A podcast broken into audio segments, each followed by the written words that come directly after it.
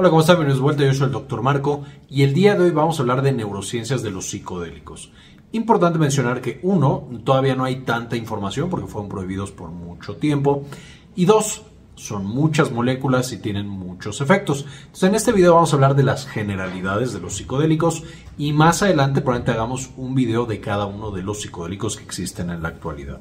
Entonces, empecemos. Entonces, ¿cómo funcionan estos psicodélicos que se han vuelto tan famosos y actualmente han tenido un resurgimiento definitivo en la investigación y el uso, especialmente en enfermedades mentales? Vamos un poco las neurociencias de los psicodélicos. ¿Qué son los psicodélicos? Son sustancias diversas, es decir, hay muchos tipos de sustancias que podríamos catalogar como psicodélicos. Y su característica principal, o lo que los pone en un grupo particular, es los efectos intensos que tienen sobre el sistema nervioso central, que ya son conocidos por muchos, pero justamente es esta despersonalización, esta disolución del ego, estas eh, alucinaciones e ilusiones eh, perceptivas, tanto auditivas como visuales, incluso táctiles, etcétera, etcétera. Y van a compartir también un mismo mecanismo de acción y este, este compartir mecanismo de acción es un poco limitado. Es decir, todos trabajan sobre el receptor serotoninérgico 5HT2A. Sin embargo, cada psicodélico va a tener tanto otras acciones farmacológicas, por ejemplo, hay algunos que se acoplan a receptores dopaminérgicos, hay otros que se acoplan sobre receptores de acetilcolina, etcétera, etcétera eh, también es muy diferente su farmacocinética, su modo de administración, de dónde proviene, etcétera, etcétera. E incluso, ya que activado el receptor 5HT2A, puede cambiar algunos de los segundos mensajeros que van a tener. Es por eso que le vuelve tan complicado hacer un solo video acerca de psicodélicos en general. También importante aclarar que, punto número uno, el psicodélico más estudiado en la actualidad es el LSD. Entonces, mucho de lo que mencionaremos es justamente de este ácido lisérgico o LSD. Eh, y eh, lo otro es, hay mucha información que no se conoce, apenas se están estudiando. Entonces es posible que en un año o dos años tengamos que hacer videos de actualización porque ya entendemos mucho mejor cómo funcionan estos fármacos. Ahora, en términos generales, muchos de los psicodélicos, de nuevo, no todos, eh, llevan miles de años siendo utilizados en rituales tradicionales de diferentes religiones y en muchas son considerados literalmente como herramientas para contactar a los dioses indudablemente debido a este efecto tan poderoso que tienen sobre el cerebro y las alucinaciones y las ideas delirantes que pueden llegar a generar. Ahora, de manera sistemática, los psicodélicos empiezan a estudiarse de manera científica en los 50s y en los 60s.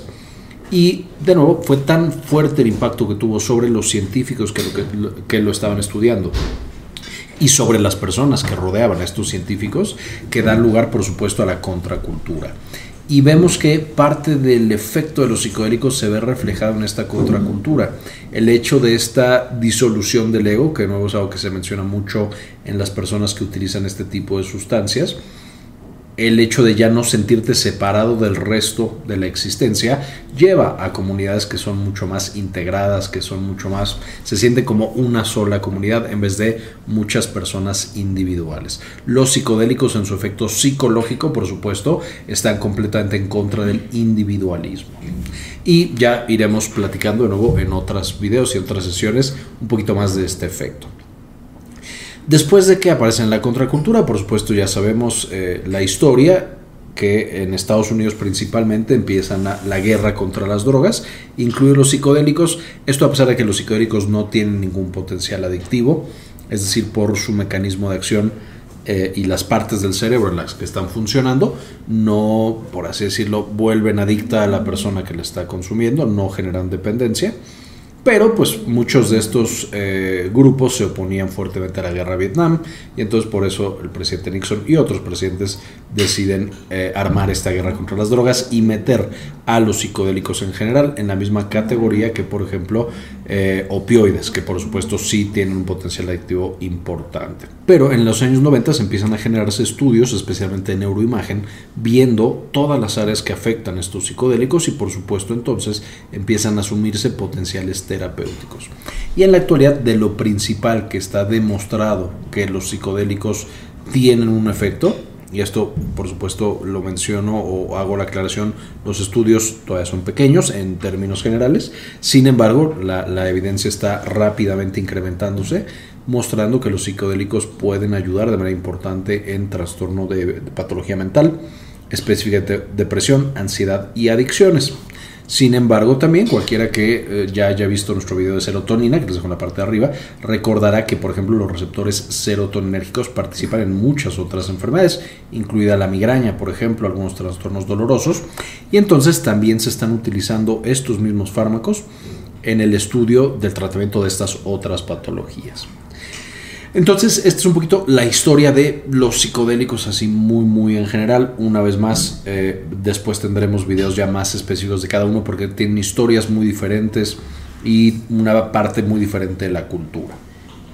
Algunos de los ejemplos, probablemente el que inició esta revolución fue el, LSD, eh, sintetizado por el Dr. Hoffman.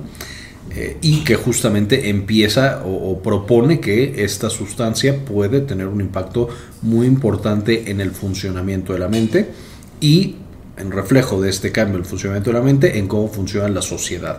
Y hace un problema, eh, ha sido un poco el problema que presentan los psicodélicos, este potencial impacto más allá de la mente de un solo paciente, sino impactando a las personas que lo rodean. Y justo aquí tenemos la famosa molécula de LSD, derivado del ácido lisérgico. ¿Qué otros psicodélicos tenemos en la actualidad? El, MDMA, que es justamente el éxtasis, como se conoce en digamos, su versión de droga. Eh, la ayahuasca, que por supuesto es parte de rituales tradicionales la ketamina, un medicamento ya bastante conocido y que se utiliza, de hecho es un anestésico muy utilizado en la actualidad. Se está justo investigando su rol, especialmente para la depresión resistente, y de hecho tiene versiones más modernas como la esketamina, que ha sido lanzada hace poco. La psilocibina y el peyote, por supuesto, también eh, parte de eh, plantas o de hongos y específicamente utilizado también en rituales ancestrales de adoración a algunos dioses. Entonces, una vez más podemos ver que es extremadamente diferente, desde drogas completamente sintéticas hasta literal derivados de plantas o derivados de hongos, pueden compartir estos efectos psicotrópicos. Ahora, ¿cómo funciona? Básicamente, por supuesto, tenemos el cerebro y el cerebro este sería justo el LSD, cuando nosotros lo administramos va a acoplarse principalmente, mencionábamos, a los receptores de serotonina. Entonces va a muy fuertemente impactar estos receptores de, serotonina, especialmente los 5HT2A. Y estos 5HT2A, ahorita los vamos a ver, pero estimulan a las neuronas en las que tienen contacto. Y esa estimulación lleva, por supuesto, a que ciertas partes del cerebro se prendan y además activan un mecanismo, de nuevo ahorita lo vamos a ver con más detalle, de neuroplasticidad. Es decir, no solamente prenden a la neurona, sino que favorecen que esa neurona se conecte con otras neuronas, crezcan las sinapsis o aumenten las sinapsis y se vuelvan también más eficientes. Este efecto sobre la neuroplasticidad también se ha implicado dentro de eh, su parte terapéutica. El hecho de que puedan cambiar fuertemente cómo están funcionando las sinapsis en teoría ayudaría también a que cambien esas sinapsis a no tener depresión, no tener ansiedad, no tener adicciones, que estas son patologías en las cuales las sinapsis ya están establecidas y justo el problema es es difícil cambiarlas. Ahora, como mencionábamos, además del efecto sobre el receptor 5HT2A, vamos a tener otros efectos, tanto en otros receptores serotoninérgicos, como en receptores dopaminérgicos, glutamatérgicos, también un poco GABAérgicos. Entonces, es complicado hablar de tantas moléculas porque cada una va a tener una farmacología muy particular. Lo que comparten es justo el agonismo de este receptor 5HT2A y la inducción de neuroplasticidad de manera tan tan intensa. Vamos a tener que, una vez que nosotros prendemos estas neuronas, y ahorita vamos a ver con más detalle justamente cómo funciona cada una, vamos a tener que el paciente presenta disolución del ego y esto es justamente que ya no logra identificar un yo y algo que está más allá de su persona y esto es por la conexión de la corteza con otras partes. Eh, se han reportado cambios en la percepción del tiempo, una mejora del estado de ánimo, alteraciones en la senso-percepción de todo, es decir, no solo el tiempo, sino visual, auditiva, táctil, absolutamente todo, ya no se logra, se percibe de manera menos filtrada, por así decirlo, y mucho más pura. Eso es de nuevo lo que reportan los pacientes que lo han utilizado. Hay un pensamiento delirante, es decir, no conectado con la realidad. y hay cambios en el estado de alerta. Todas estas manifestaciones, también cabe aclarar, dependen de la dosis. Evidentemente hay una dosis con todos estos psicodélicos que mencionábamos que va a generar todo esto, la disolución del ego, las alteraciones perceptuales, etc. Sin embargo, hay dosis más bajas que no tienen estos efectos. Y justo este de pronto se llama microdosing, simplemente son dosis más bajas de las que generan todas estas alteraciones. También se están estudiando en la clínica con resultados interesantes. Por ejemplo, para la migraña, LSD a microdosing ha mostrado tener tanto efectos sobre el dolor, principalmente de prevenir las crisis, eh, y de cambiar la manera en la que la migraña actúa en ese paciente. Entonces, esto por supuesto es a la dosis tradicional psicodélica, pero quiero dejar claro que el uso de estos fármacos no necesariamente es a esa dosis. Puede ser una dosis menor, también puede ser una dosis mayor. No existe para la mayoría de estos eh, psicodélicos una dosis letal, a lo mejor quitando la ketamina, todos los demás, no hay una dosis en la cual los pacientes hayan reportado fallecimientos por la administración de la sustancia.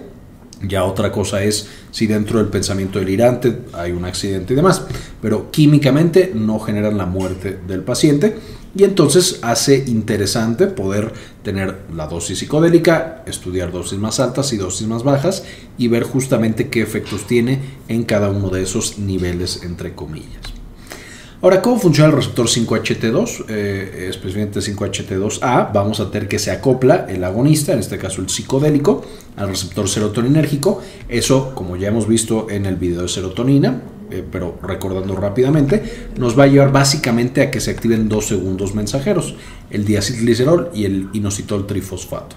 Este va a actuar en la membrana de las neuronas y este va a actuar en el citoplasma, es decir, en la parte de adentro y van a volver a confluir, van a volver a converger justamente en que ambos van a incrementar el calcio intracelular.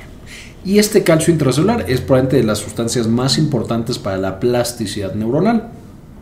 Cuando nosotros incrementamos este calcio intracelular, se va a acoplar a diferentes genes sensibles a calcio y entonces empezamos a producir nuevas proteínas en esa neurona que antes no se hacía y va a activar otras proteínas sinasas, proteína sinasa C y calcio calmodulina sinasa. Esto hace que mi neurona cambie en su función, es decir, esté más fácilmente excitable, pero además que vaya a cambiar cómo va a funcionar a largo plazo. No solo en este instante, sino a través de esta expresión de genes sensibles a calcio, que esa neurona ya se comporte de manera diferente. Y eso también es importante mencionar porque el uso de psicodélicos, de nuevo, en los estudios que tenemos hasta el día de hoy, encontramos que persiste cuando ya se suspendió el psicodélico. Es decir, con una buena terapia con psicodélicos y psicoterapia, los pacientes presentan una mejoría que persiste a través del tiempo. No es como otros fármacos que el efecto desaparece en cuanto quitamos el fármaco. Y esto es justamente muy interesante para enfermedades mentales, que de pronto, especialmente en pacientes que han mostrado resistencia, encontramos que hay una recurrencia alta de la enfermedad. Ahora, ¿qué es lo que pasa cuando tenemos el psicodélico? En términos generales, este sería por supuesto nuestro cerebro, y vamos a tener dos estructuras importantes. A pesar de que los psicodélicos le pegan básicamente a todas las estructuras que responden a serotonina, tenemos dos puntos específicos en los cuales se muestra la mayor parte del efecto. Tenemos la corteza cerebral y tenemos el tálamo. Dos estructuras extremadamente complejas, pero básicamente, si nosotros lo tenemos que resumir, cuando hay un estímulo, cuando yo toco algo, cuando yo veo la pared, cuando yo siento el calor del sol, este estímulo va a llegar al tálamo. Y entonces el tálamo es básicamente como un portero. Decide qué va a pasar, en qué momento pasa y de qué manera pasa para mandarle la información a la corteza cerebral. Eso hace que el tálamo sea nuestro filtro. El tálamo decide si en este momento va a entrar el color blanco de la pared o me voy a enfocar más en el color gris de una rajada que hay justamente en el techo o en la pared. Y va a decidir que ya no voy a escuchar la canción o ya no voy a escuchar este video, sino que me voy a fijar en el ruido que hizo el vecino y ya no voy a poner atención. Entonces el tálamo tiene un gran, gran rol justamente eh, decidiendo que llega a la corteza y que no llega a la corteza cerebral. Lo que nosotros vamos a tener una vez que llega el psicodélico es que tenemos ahora una conexión diferente. Lo que reportan los pacientes y lo que se ha visto en los estudios de neuroimagen es que justamente se incrementa la comunicación entre tálamo y corteza y se apaga un poco esta función de puerta que tiene el tálamo, deja pasar sin filtrar tanto la información por esta hiperconectividad y eso lleva por supuesto a una hiperestimulación de la corteza cerebral y si nos fuéramos a un sitio principalmente la corteza prefrontal. Entonces tenemos una hiperfrontalización. Una gran estimulación en estas áreas, por supuesto, nos lleva con una información no filtrada a que percibamos absolutamente todo. El blanco es mucho más blanco eh, de la pared, el ruido del vecino es mucho más intensa cada una de las notas y la puedo distinguir de una manera mucho más clara. Y toda esta percepción también vamos a tener que las cortezas cerebrales, de nuevo, principalmente la corteza prefrontal, van a hiperactivar a las cortezas sensoriales y apagar a las cortezas de integración. es un poco complicado, pero esencialmente lo que nos dice es que sentimos más, pero no le damos significado a eso que estamos sintiendo. Una vez más, tenemos estas sensaciones sin filtro, sin significado y solo abrumando a esa persona. Como además nosotros podríamos entender nuestro cerebro un poco como nosotros somos la corteza y estamos separados a través del tálamo de todos los estímulos que están fuera. Nosotros no concebimos que los estímulos de fuera sean lo mismo que nosotros, porque nosotros estamos en la corteza. Al estar hiperconectado y desaparecer un poco ese filtro y esa puerta, ahora sentimos que nosotros también somos parte de, de nuevo, todos estos estímulos externos y por lo tanto de todo lo que está fuera de nuestro cuerpo. Pero esta es una explicación un poco general del el efecto que tienen los psicodélicos sobre nuestra percepción y evidentemente más adelante entenderemos con mucho más detalle cómo están funcionando cuando tengamos más estudios. Total, tenemos mucha sensación, tenemos muy poca integración y eso nos lleva a percibir sin interpretar, justamente a dejarnos llevar, por así decirlo, por todas las sensaciones que están externas. Esto aunado justamente a la plasticidad que se genera en nuestro cerebro en ese momento. Esto es justamente lo que aprovechan los terapeutas, hablando por supuesto de los efectos terapéuticos para los que usan los psicodélicos. Ese es el momento en el cual justo vamos a tener la terapia asistida por psicodélicos. Mientras nosotros tengamos una experiencia psicodélica de mayor calidad, es decir, justo esta em, pérdida de los filtros, esta conexión, esta plasticidad, a través de la terapia asistida, en teoría, por supuesto, esta es la hipótesis de por qué está funcionando el psicodélico en las diferentes enfermedades mentales, vamos a tener que logramos cambiar justamente esos sinapsis que estaban siendo problemáticas, que ya son muy rígidas y nos llevan a esta patología mental que persiste a través del tiempo, que usualmente ya es resistente a los tratamientos actuales. Y entonces la terapia asistida por psicodélicos se está estudiando con buenos resultados hasta ahora en depresión, en ansiedad, en adicción y en otras enfermedades mentales, aunque con un poco menos de evidencia. Otra característica interesante es que los psicodélicos presentan efectos relativamente rápidos sobre las enfermedades mentales. En la primera semana de tratamiento muchos pacientes ya reportan una mejoría, mientras que en antidepresivos tradicionales, por poner un ejemplo, eh, puede tardar hasta cuatro semanas.